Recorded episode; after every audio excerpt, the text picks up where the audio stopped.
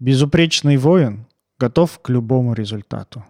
Всем привет, это мы расстались, и у нас в подкасте «Что-то без отношений». Мы будем обсуждать парадоксальную теорию изменений, как долго мы этого ждали. Эта тема не влезла в наше лето без отношений, поэтому она появилась сейчас.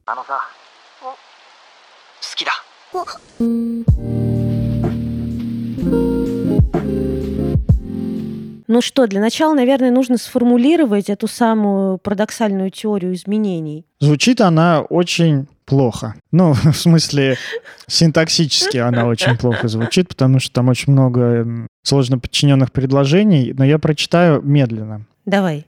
Изменение происходит тогда, когда человек становится тем, кто он есть на самом деле, а не тогда, когда он пытается стать тем, кем он не является. И есть еще одна формулировка, которую мы часто используем в гештальте. Когда мы очень э, жаждем изменений, они не происходят. И как только мы признаем факт того, что есть на самом деле, происходят изменения. Да, наверняка у вас бывало такое, когда вы чего-то очень сильно-сильно хотели, но этого не получалось. А потом вы такие, ну и хер с ним, ладно, и так сойдет, нормально у меня жизнь. И потом вам приходит это. Вот это действие... И ты такой, а уже не надо. А раньше надо было, Ну, это- все уже. Но это уже зависит от того, как ты отреагируешь. Но у меня так было с влюбленностями. Когда такая, блядь, хочу, чтобы вот он, чтобы вот он, чтобы мы были вместе. Ну вот смотри, по Кастанеде Ага. для безупречности, вот чтобы ты была безупречным воином, тебе надо быть готовой принять любой вариант. Вот когда я была не готова принять любой вариант, а потом принимала, что и в пизду тебя. А он такой, о, Настя, здравствуйте, может быть, будем вместе? Я такая, а все уже. Очень частый наверняка вопрос, который появился бы в голове у наших слушателей о том, если я откажусь от изменений, я же тогда деградирую, я же тогда останусь вот какой я есть, и это очень сильно пугает. И это же как раз самое страшное и самое сложное. Расслабиться, знаешь, типа, и лечь на дно. Мне вот нравится эта формулировка. Если что-то не получается, если что-то не мэчится, ложись на дно, блядь, и отдыхай. Хватит было мутить воду. Весь вот этот песочек уляжется вместе с тобой на дно, и будет видно, куда тебе плыть. Самое сложное — отказаться от идеи, что мне надо поменяться для лучшей жизни. Понимаешь? Я отталкиваюсь, наверное, это больше убеждения, в котором мы работаем в гештальте. И вообще это такая очень буддийская история. Мы верим в здоровую основу организмической саморегуляции. Простыми словами, это если мы перестанем насиловать себя развитием, мы продолжим развиваться просто потому, что развитие — это естественный процесс организма здорового. Если сказать попроще, то мы верим и убеждены, ну и правда, я как гештальтерапевт убеждена в этом, что психика стремится к здоровью. Потому что вот эти вот даже там гештальты, закрыть гештальты, блядь, открытые гештальты, это же, по сути, ситуации, которые каждый раз разворачиваются в нашей жизни с целью того, чтобы пройти максимально сохранно для психики. Защищать нас. Задача психики нас защищать. Задача психики нас защищать, а стремление к психике к хорошей жизни. Поэтому, с одной стороны, очень сложно, ну потому что мы жили в такое время. Нам все и все вокруг говорили, что хули ты лежишь, отдыхаешь, иди сделай что-нибудь полезное. И мы, дети постсоветского пространства, с этой идеей и живем, что нехер лежать, надо развиваться. Очень интересное место здесь, когда Перлс вот развивал идеи гештальт-терапии, когда вот он там не соглашался с Фрейдом, он говорил о парадоксальной теории изменений, и ее особо не принимали, потому что она была не то чтобы прям супер актуальна. Время было совсем другое. И вот только спустя какое-то количество лет, если раньше была идея, что как-то ты приспосабливаешь под себя окружение, то вот эта вот идея о том, что это нам надо измениться под мир, она появилась не так давно, в рамках нескольких десятилетий. И вот когда она стала более очевидна, вот тогда вот эта вот идея Перлза, там, по-моему, еще кто-то добавлял к этой парадоксальной теории изменений, но не суть важно. Тогда она стала прям сильно актуальнее и была принята. И вот это вот время, о котором ты говоришь, это правда время, в котором мы родились, но так было не всегда. Понятное И, дело. возможно, так будет не всегда. Я скорее согласна с тобой, что скорее всего так будет не всегда, потому что все равно все развитие волнообразно. Ну так получается что? Как в песне прекрасной группы «Машины времени» не стоит прогибаться под изменчивый мир? Пусть лучше он прогнется под нас. Кто вообще, блядь, знает? Это тест на возраст. Такая ирония здесь. Вот когда я думаю, можно было бы родиться либо пораньше, либо попозже. А потом такое, ну это же, по сути, вот как раз парадоксальная теория изменений и говорит о том, что изменения, то есть какое-то приспособление, адаптация, новое какое-то выстраивание регуляции происходит только тогда, когда мы признаем, что есть, а не когда пытаемся стать тем, чего нет. Ну или быть там, где мы не можем быть. Да, давай чуть-чуть э, практической части добавим. То есть зачем вообще нужна эта теория изменений, почему мы про нее говорим, как э, теория изменений проявляется в жизни. Доминирующая идея сейчас, вот по ощущениям, не по исследованиям, по ощущениям, доминирующая идея в обществе, что себя надо развивать. Знаменитая фраза «надо духовно расти, иначе пиздец», она засела, мне кажется, у многих головах. Второе, наверное, вот что заметно, с чем приходят люди, это приходят люди с тем, что я что-то делаю не так, или я какой-то не такой, мне надо стать другим. Угу. Я пришел так в терапию, я пришел, какие-то у меня неправильные установки денежные, надо стать другим. Давай устанавливать новые установки, обновлять программное обеспечение, доставай компакт-диски, я пришел, я готов. Многие клиенты сейчас также приходят тоже с идеей того, что что-то со мной не так, надо поменять. Зачем э, нужна парадоксальная теория изменений? Я думаю о том, что, ну, например, выносит меня в отношениях. Вот вступил я в отношения, меня выносит в какую-нибудь, не знаю, ревность. Я не могу справиться с ощущением того, что партнер как будто бы сейчас куда-то ускользнет. Или меня выносит в какое-то недоверие, или мне тяжело проводить время не вместе. И все вокруг сейчас, а сейчас правда вокруг терапевтический бум, какой-то, блядь, рассвет духовного роста. Потому что вообще, даже когда я начинала консультировать, психотерапевт была такой маргинальной профессией. К нам ходили в тайне, не рассказывали, что ходят на терапию. И как-то это было вообще стыдненько немножко. А сейчас я такие, я вообще-то хожу на терапию. Я буду гордо об этом писать на Тиндере, в анкете. Только многие из представлений о психотерапии — это примерно те же самые самые убеждения и идеи, которые были вот там 10 лет назад, когда все бизнес поголовно строили, такие типа Ну и ходили на бизнес-тренинги, когда Да. вот это вот все говно было супер популярным. Если Да. раньше говорили «развивайся» или «сдохни», то сейчас говорят «полюби себя» или «сдохни». Ну да. Ну вот и второй не говорят, но оно как будто бы подразумевается. Ну да. Что если ты не полюбил себя, то ты чмошник болотный. Да.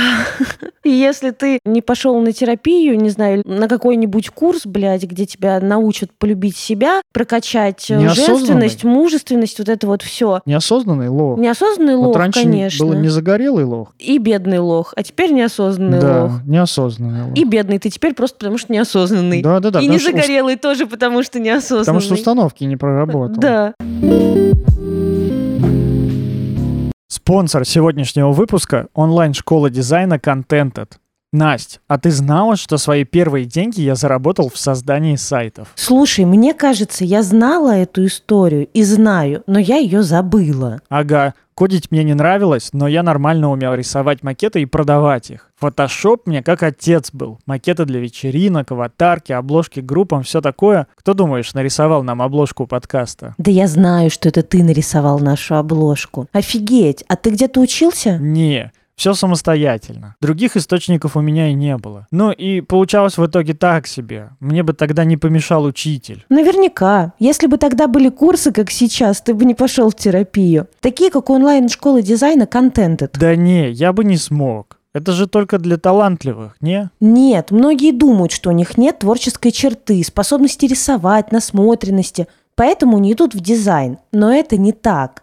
Эти навыки нарабатываются, с ними не нужно было родиться и ходить все детство в художку. Если вы тоже хотели изучать дизайн, но боялись, хотели раскрыть свой творческий потенциал, еще и зарабатывать на этом стабильно хорошие деньги, то курс «Графический дизайн» от Contented – это ваша основа основ и база для старта в профессии. Такие дизайнеры всегда востребованы на рынке в маркетинге, кинематографе, в дизайн-студиях, IT-компаниях. И это не только сайты делать. Да, дизайнеры сейчас нужны везде, а хорошие на вес золота. Если кто-то из наших слушателей пройдет курс, приходите к нам перерисовать обложку. За 20 месяцев обучения студенты курса наработают портфолио из 18 реальных работ и составят солидное резюме. По версии HeadHunter начинающие дизайнеры зарабатывают от 70 тысяч. Может быть, это ваша профессия? Вот еще две причины пройти курс «Графический дизайнер от Contented». После обучения у вас будет возможность пройти стажировку в Red Cats, одном из крупнейших агентств в России. И для наших слушателей есть промокод на скидку почти в два раза. 45% скидка по промокоду «Расстались» большими буквами латиницей. Ссылка на курс в описании к этому выпуску. Появляется в жизни какое-то напряжение. Я начинаю чувствовать, что значит, со мной что-то не так. И теперь вот есть инструмент психотерапии. И я иду на психотерапию и говорю, я, блядь, слишком много ревную, моему партнеру уже плохо, мне тоже плохо, мне надо измениться. Давай меня полечим. Да, давай меня полечим. Что надо делать, чтобы не ревновать? Да, какое детство надо вспоминать, говори, я, да, я готов. Да, я как там эта ваша привязанность меняется? Я же читала, там читал, что привязанность может измениться. Вот у меня, наверное, ненадежная, я так прикинула, а хочу теперь надежную. Давай блядь. я тут отыграю терапевта, я такой, ну, Давай. типа, и как тебе сейчас в отношениях? И ты такая... Ты что, тупой? Да, и ты Хуёво такая скажешь... мне и партнеру.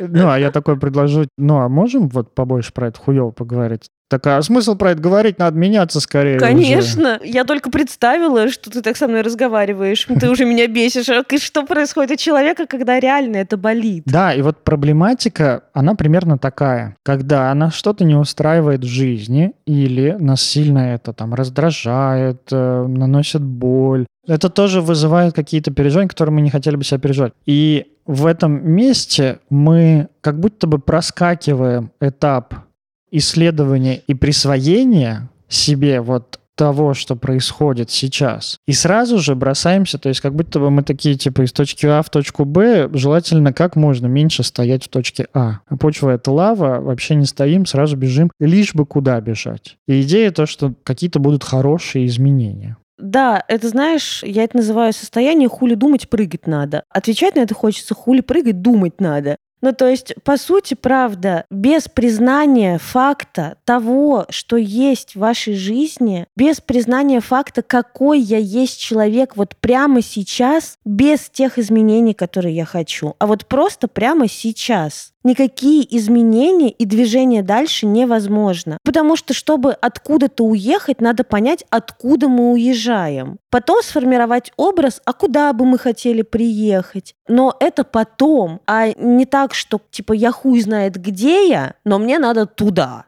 парадоксальную теорию изменения очень часто понимают как идею о том, что прими, что ты в жопе, и что ты в ней навсегда останешься. Да, расслабься и успокойся, да. и как бы Ничего не рыпайся. Не но вот она этим и сложна. Парадоксальная теория изменения для многих звучит как призыв ничего не делать, угу. ничего не предпринимать с тем, что нам что-то не нравится в жизни. Угу. Но на самом деле парадоксальная теория изменений говорит о поощрении становления тем, что уже есть ну, вхождение вот в это вот полное такое, погружение, присвоение. Вот, возможно, вы за собой замечали. Когда у вас какое-то есть место в жизни, которое, ну, не очень хорошо получается. Например, там денег у вас немного. Или отношения найти не можете. Что-то никто вам не нравится. Или вы никому не нравитесь. Все вам отказывают. Или на работе, например, постоянно как-то так вас унижают или заставляют побольше оставаться. И вот это вот сильно приносит вам неприятные переживания. Там разные могут за ними быть вы в этот момент вот попробуйте понаблюдать за собой, как вы ведете себя, когда вам, если так простыми словами, плохо. Можно идти в сторону прошлого и думать, блин, если бы я сюда не пошел работать, такого бы точно не было. Или, блин, вот если бы родители меня по-другому воспитали, я бы был бы другим сейчас. Как жалко, что вот у меня там травмы были такие.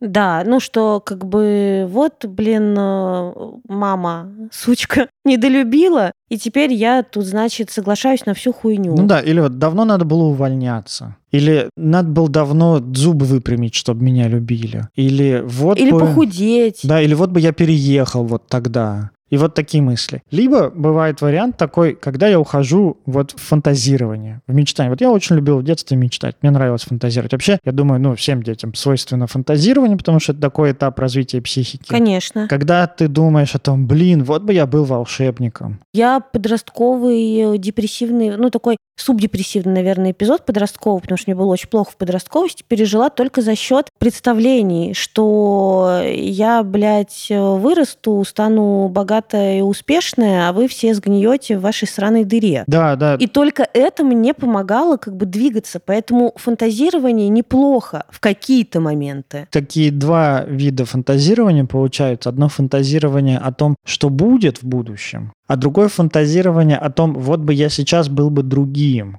Такое, знаешь, типа, вот бы мне сейчас уметь становиться невидимым и заходить в женские раздевалки. Но и это причем больше похоже на детское фантазирование. Вряд ли кто-то там... Три, ну, подростковое, да. Вряд ли кто-то в 30 плюс такой думает, вот бы мне в женские раздевалки. Нахуй вам это надо? Честное слово. Ну, как бы, да, и мы уже понимаем, что нахуй это надо. Вообще так себе суперсила. Лучше какую-нибудь другую. Но, по сути, да, я понимаю, о чем ты говоришь, что вот бы мне богатых родителей, которые бы мне подарили бы квартиру в Москве. Ну, либо что-то, что со мной напрямую не связано, что, типа, внешнее должно со мной произойти, либо что-то такое, типа, вот бы я умел вот это, или вот бы я был бы таким, вот бы я был бы повыше. Вот бы мне тео- эту теорию, блядь, привязанность э, другую, да, чтобы вот... не испытывать тревоги. Да-да-да, вот бы я был по накачаннее. Да, вот бы мне похудеть, и тогда я бы комфортно себя чувствовала рядом там с другими партнерами, и тогда я могла бы более сексуально одеваться, и тогда я бы не стеснялась своего тела. Ну, в общем, вот эти вот бесконечные «и тогда». Ловушка здесь в том, что какие-то вещи нам, очевидно, кажутся нереальными, как типа становиться невидимыми, и мы более адекватные. А бывает так, что вот кажется, что это уже сейчас произойдет. То есть, типа, вот мне еще один курс пройти, и будет хорошо. И я тогда смогу стоимость своих услуг поднять. Да, да, да, да, да. Угу. Или вот сейчас мы еще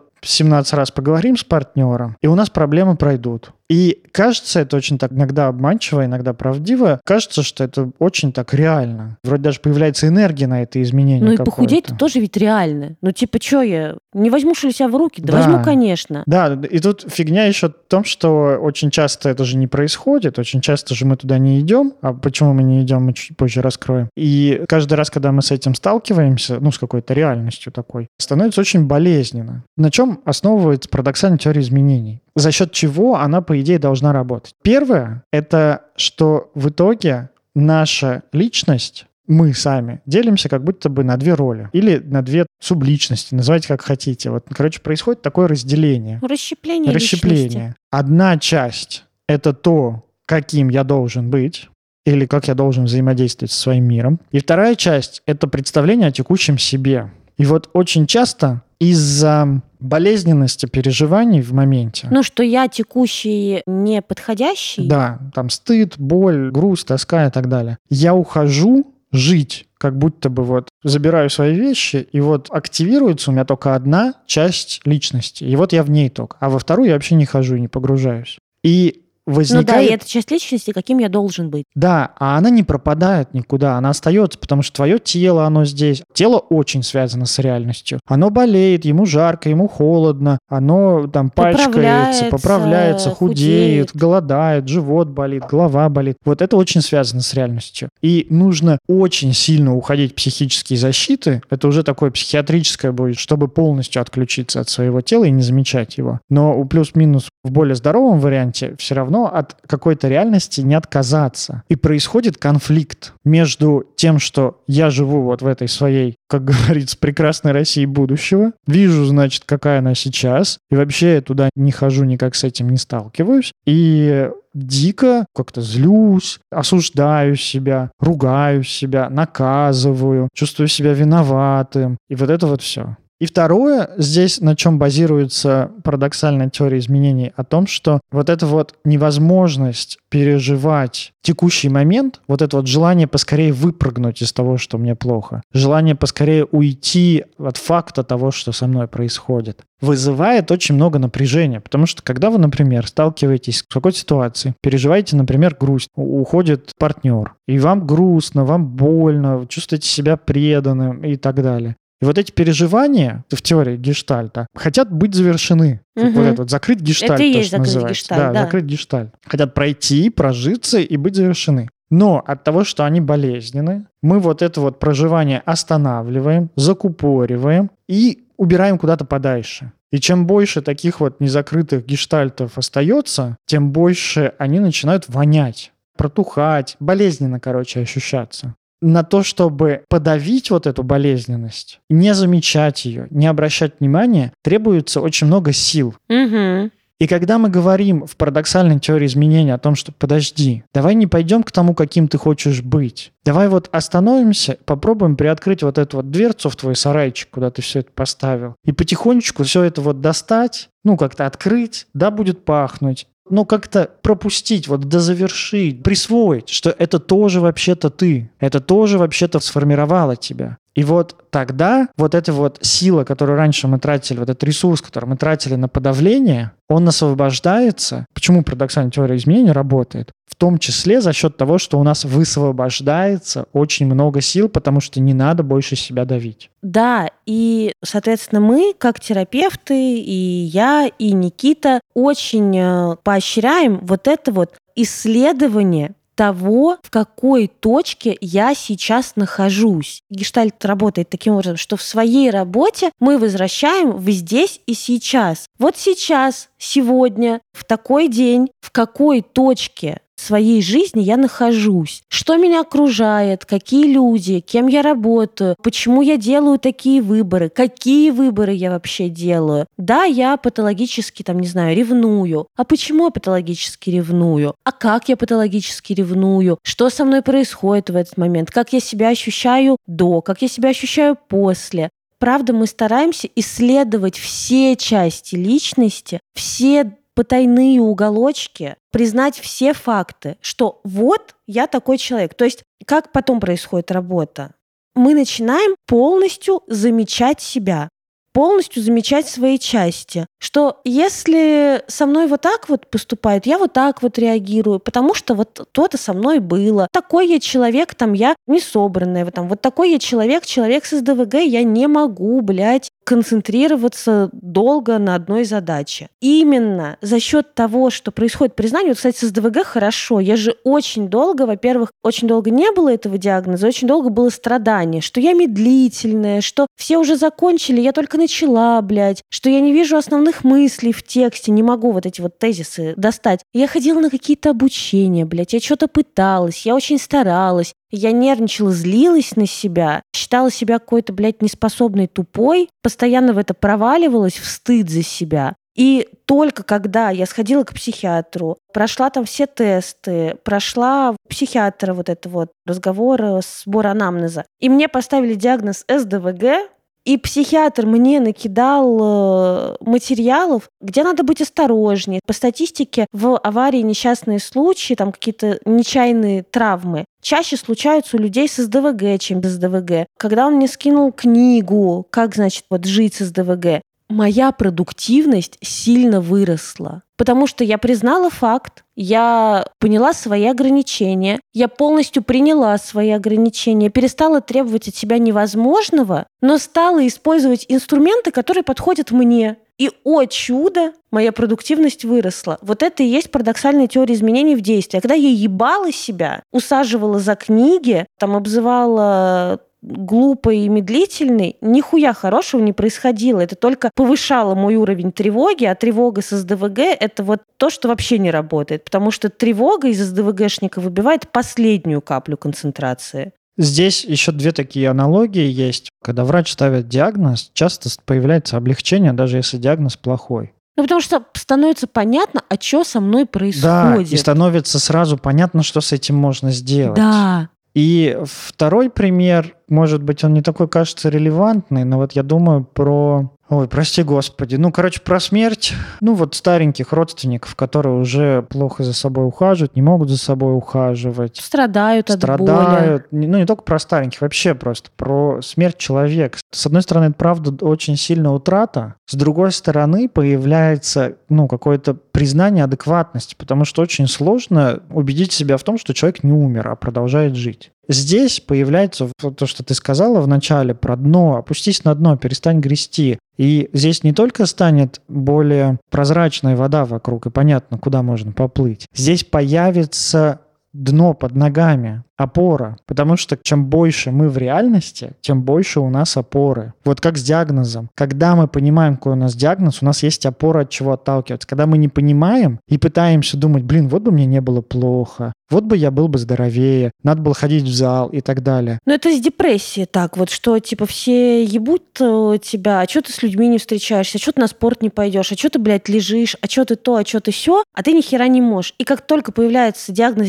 депрессия, ты думаешь, слава богу. Понятно. Я не сумасшедший. Да. Я не отброс этого мира, мне просто нужна помощь. И ты начинаешь пить антидепрессанты, ходить на терапию, и силы возвращаются. Да, да, да, потому что ты перестаешь бороться с... С ветряными мельницами, Ну вот, блин. да, когда, например, вот я думал о том, что мне надо поправить, значит, финансовые установки. Я мало зарабатываю. Надо просто поправить установки, и будет все хорошо. Я в этот момент представлял себя как человека, который зарабатывает много, но почему-то не зарабатывает много. Типа, я могу, я точно могу, я умею, я достоин этого, я должен И это делать. есть, куча знаний. Ну вот, вот ну, уверенность такая, всё, что да. типа я как будто бы вот могу уже. И вот это вот признание, что раз могу, то почему у меня тогда не получается? Раз я не зарабатываю много, может быть, я сейчас не могу зарабатывать много или что-то делаю такое вот, что я так устроен, что я сейчас зарабатываю столько, сколько зарабатываю. Вот эта мысль вообще никак не приходила. И вот тут как раз идет вот эта вот неадекватность реальности, потому что ты о себе думаешь, ну, когда вот с депрессией, например, которая еще не диагностирована, ты ходишь и думаешь, да я здоров, да я здоров, да я здоров. И требования к Ну, себе... типа руки есть, ноги есть, физическое здоровье есть, я правда Да. Здоров, просто нихуя не хочется. И требования к себе, как к здоровому. Да. А когда ты получаешь диагноз депрессия, ну или просто сталкиваешься с какой-то реальностью, ты понимаешь, что уже требовать это от себя невозможно. Типа в школе ты там ломаешь ногу и понимаешь, что на физкультуру ты ходить не будешь, потому что просто не пробежишь. Мгм. А раньше ты такой, типа, ну, надо обязательно бегать. И вот здесь также ты просто признаешь, что у тебя вообще-то сломана нога, что тебе вообще-то больно, что тебе вообще-то нужна забота,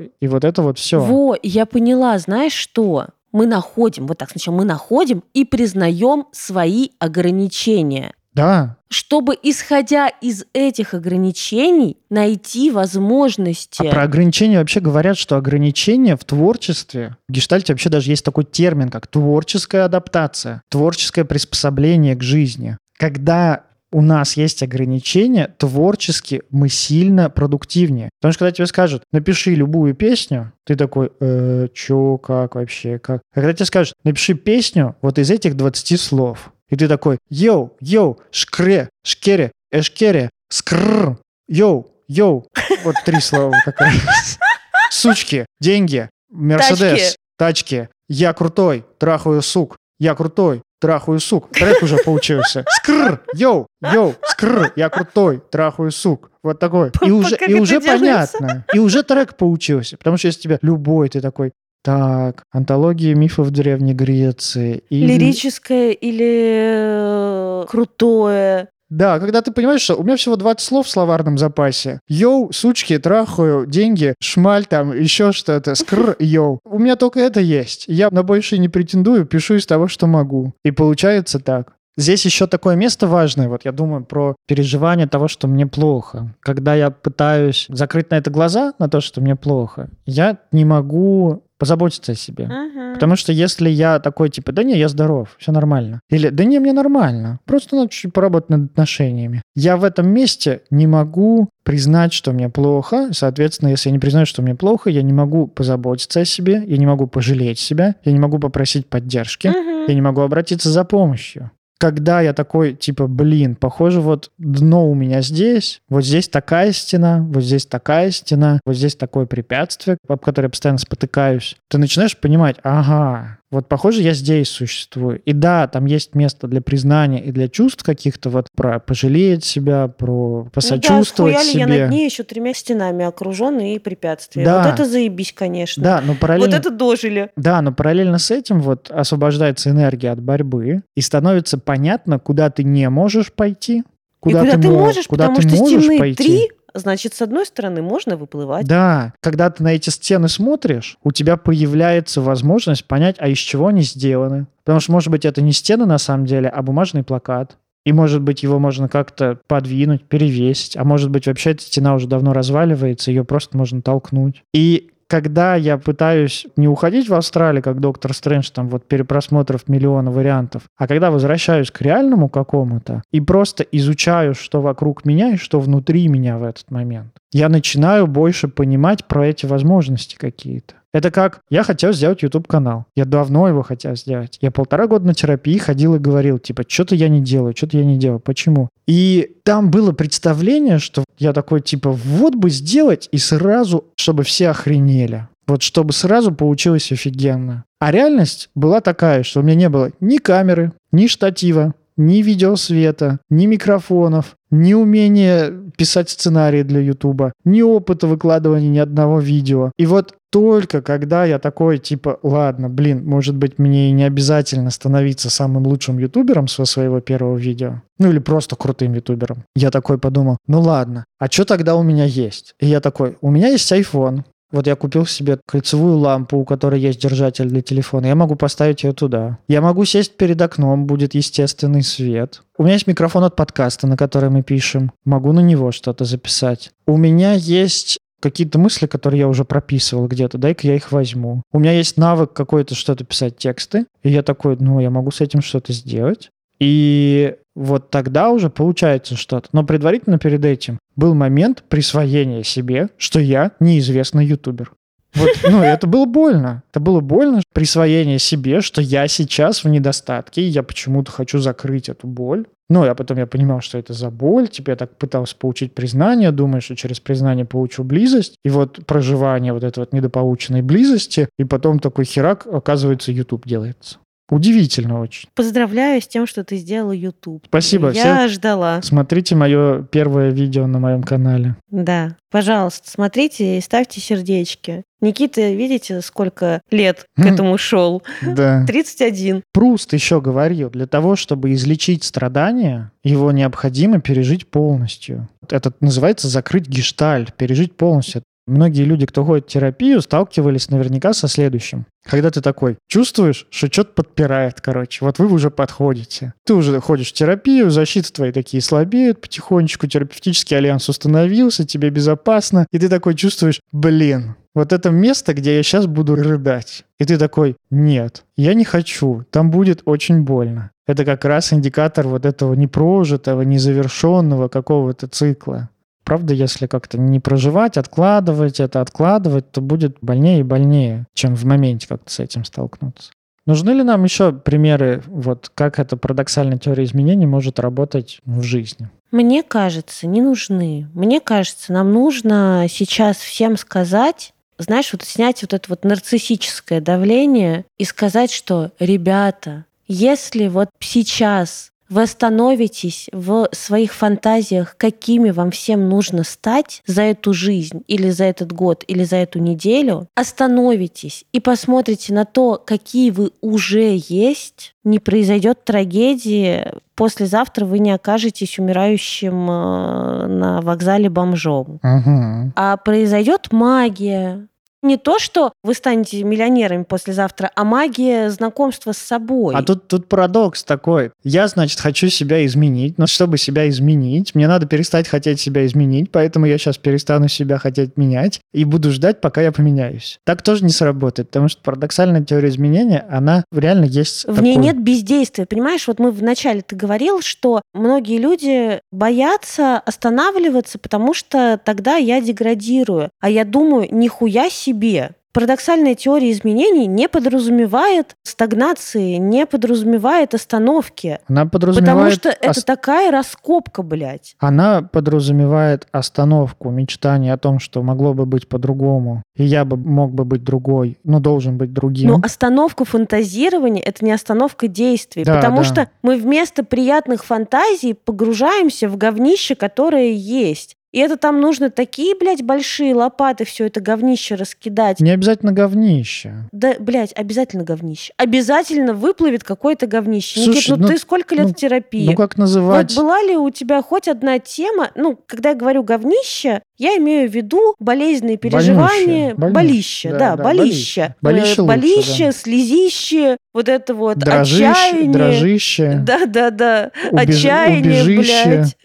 Может быть, потому что я сама сейчас в кризисе и такая как бы пытаюсь улечься на дно поудобнее, поэтому я говорю говнище. Но по сути, правда, куча всего. Типа, куча дел у вас. Вот у нас курс по самооценке, который, по сути, такой прям огромный комбайн вот просто для жизни. Есть прям отдельный блок про бессилие, признание бессилия. О, я и обожаю, вот, конечно. Вот я, я это думаю, обожаю в 12-шаговых программах. Да, в 12-шаговой программе это есть. И я думаю, это тоже один из таких пунктов, атрибутов этой парадоксальной теории изменения, когда ты признаешь, что похоже, как бы ты ни мечтал, не получается. Похоже, ну вот я остаюсь здесь. И вот это вот здесь мы здесь рассматриваем. Типа, как бы я не мечтал, мама меня уже по-другому в детстве не любила. Вот любила так, как любила. Как бы я не мечтал к 20 разбогатеть, мне уже 30, и я не разбогатела. Как бы я не думала о том, что ну завтра запишусь в спортзал, я не могу туда записаться, потому что если бы могла, я записалась бы сегодня. Похоже, да. Похоже, не пришло это в поле.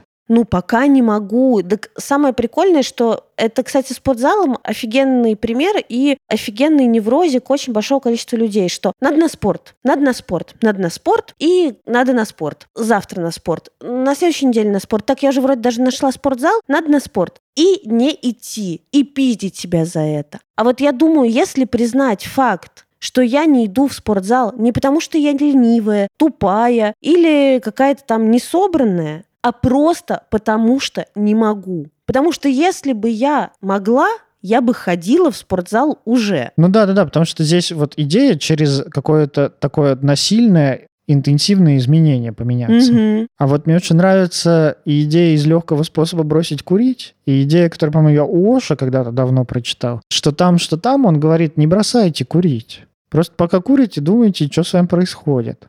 И Оша говорил, типа, ну, сделайте курение своей медитацией, и тогда поймете, что вам и не нужна сигарета для медитации. А Аленкар говорит о том, что ваше не бросание курить, вот эта вот попытка бросить, это такая попытка переломать себя. А вместо этого попробуйте обратить внимание на свой страх, что без сигарет ваша жизнь станет хуже. И прожить его, вот этот вот страх. И тогда вы поймете, что, ну, вообще-то, ну, не станет появится возможность как-то вот из этого страха, ну, так попробовать, типа, блин, мне правда страшно, что без сигарет будет хуже, а тут фигак, я, типа, забыл сигареты дома, весь день не курил, и мне нормально. Как-то и поговорить было с кем, и на перекур ходить не надо, ну, как-то вот нормально так. Или там оказался в некурящей компании. И вот здесь также. Ну, тут еще такая вот мне идея откликается. Делай то можешь, и будь что будет. Как раз безупречность воина, то, что я готов к любому результату. Не то, что я пытаюсь насильно повернуть мир в одну сторону, потому что часто бывает так, типа, ну вот люди, которые становятся инвалидами, теряют конечность, ломаются, там еще что-то. Они могут не признавать этого, такие типа, блин, вот бы этого не случилось, и вот всю жизнь жить вот в этом состоянии, эх, если бы ну, тогда и это нет. одна из стадий отрицания, что нет, этого не произошло, нет, Останови... у меня нет э, да, да, да. ограничений. Остановились на стадии, угу. не дошли до дальшего принятия, поэтому сила не освободила, и жить дальше сложно очень. И здесь такое, что я не стал богатым. Я не стал, типа, зарабатывать миллиарды. Я не стал зарабатывать миллионы после того, как признал, что что-то, короче, я, похоже, не могу так вот зарабатывать миллион в месяц. И при этом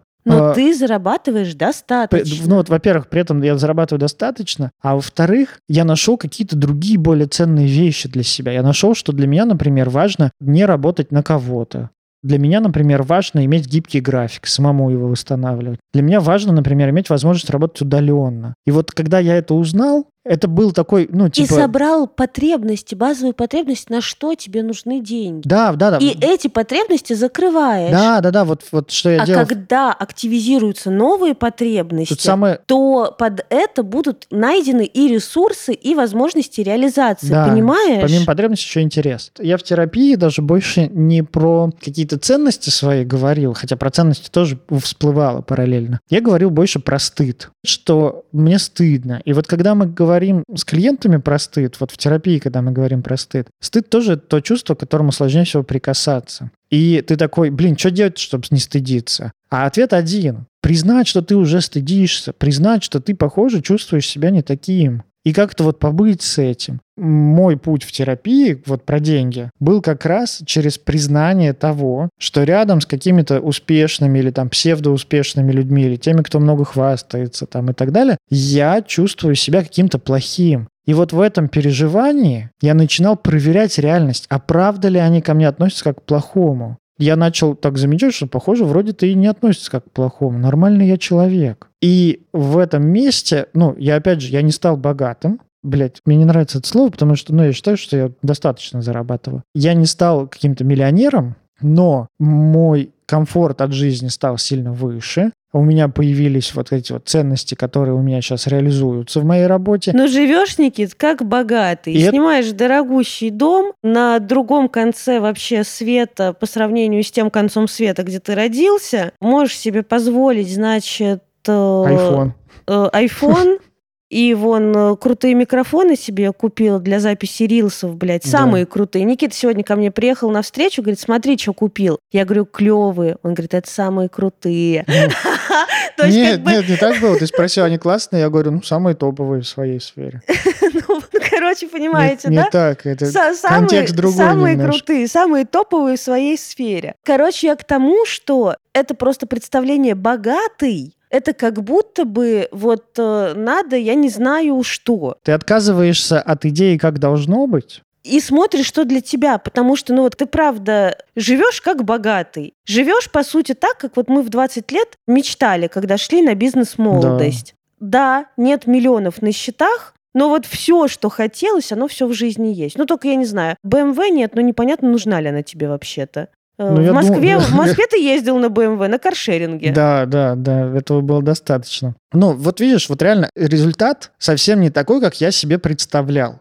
Но при этом все, что я хотел, закрывает. И вот здесь также И вот уровень счастья, комфорта, удовлетворенности жизнью. было исследование вот про уровень счастья, и изучали тех, кто пострадал телесно и там стал инвалидом или еще что-то, и тех, кто, ну, испытал какую-то удачу в своей жизни, получил наследство, выиграл Олимпиаду там и так далее. Уровень счастья у всех примерно там через 3 или 6 месяцев выходил на тот же самый уровень, на котором они были до этого события. Просто потому, что проходило вот это вот присвоение переживания, потому что это вот уровень счастья, он примерно такой. И тут, знаешь, вот метафора с садом и с выращиванием цветов. Ты, когда сажаешь семечку, у тебя, может быть, есть в голове вариант, типа, каким этот цветок должен вырасти, типа, какой высоты. Ну, типа, если покупаю семечку э, розовой чайной розы, то я жду, что вырастет розовая чайная роза. Ты ждешь, что вырастет розовая чайная роза, но Но ты я не жду, что она вырастет самая красивая, лучше, чем у соседей, блядь, Да, розовая чайная да. роза. И ты, ты- просто стандартная чайная роза. Да, и ты делаешь лучшее, что можешь, поливаешь, там, убираешь сорняки, ухаживаешь как-то, и что-то вырастает. Как раз вот, мне кажется, синоним жизни. Что-то вырастает. Если что-то делать, ну, если делать, что я могу, что-то вырастает. И вот реально по Кастанеде ты готов к любому варианту. И к тому, что вырастет и может быть болезненно. Как с рождением ребенка. быть готовым к любому варианту можно только если ты живешь в настоящем. Да,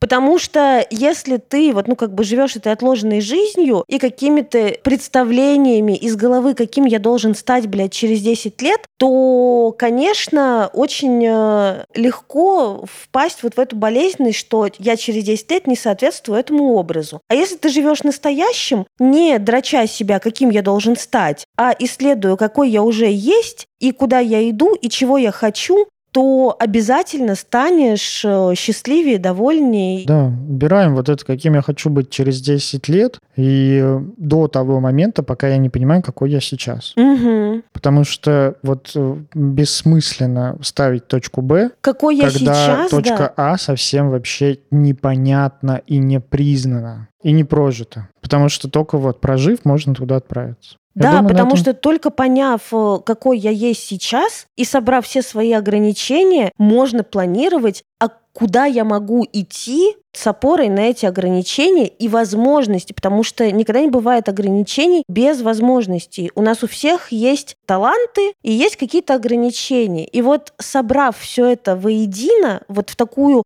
карту личности, Посмотрев, картину какие карты личности. тебе на руки выпали. Да, Пасовать тебе или колить, или поднимать. Больше сказать нечего, ребята. Харе себя дрочить и э, А давайте вы- себя исследовать. А если вы дрочите себя, то заметьте, что вы себя дрочите, присвойте, что вы себя дрочите, посмотрите, как вы себя дрочите, что вы чувствуете, когда вы себя дрочите, из какого чувства вы начинаете себя дрочить, вместо какого дела вы начинаете дрочить, и станет сильно понятнее, что с вами происходит. Вместо того, чтобы типа, «А, со мной что-то происходит, надо быстрее что-то делать. Подписывайтесь на наши соцсети, вот это точно надо делать. Пишите нам комментарии, пожалуйста, репостите наши выпуски там в сторис, в Телеграме, в Инстаграме, в ВКонтакте и других социальных сетях. Делитесь нашим подкастом с друзьями. Просто слушайте нас, и как-то все будет хорошо. Или нет. Ну, будьте Всегда го- 50 на Но 50. будьте готовы ко всем вариантам, как безупречные воины. Да, еще приходите на наши вебинары по проживанию расставания и формированию образа будущего. И у нас сейчас идет курс по самооценке, к нему еще можно присоединиться. Прошел экватор, но все записи есть в личном кабинете. Да. Можно их посмотреть, делать самостоятельно. Чат еще активный, там можно спрашивать вопросы и делиться с другими. Да, если вам актуально, приходите, потому что следующий поток у нас в сентябре. Сегодня с вами за микрофонами была Анастасия Ершова, психотерапевт, блогер, предводитель всех счастливых и руководитель клуба «Подруга подруги». И Никита Савельев, гештальт-терапевт в процессе обучения, блогер, продюсер и предводитель всех красивых. И еще теперь э, основатель и собственник своего YouTube-канала. Собственник, собственник YouTube. Я туда только контент выкладываю. Смотрите его, пожалуйста, подписывайтесь на меня в YouTube тоже. И до встречи в следующем выпуске. Все, мяу, пока.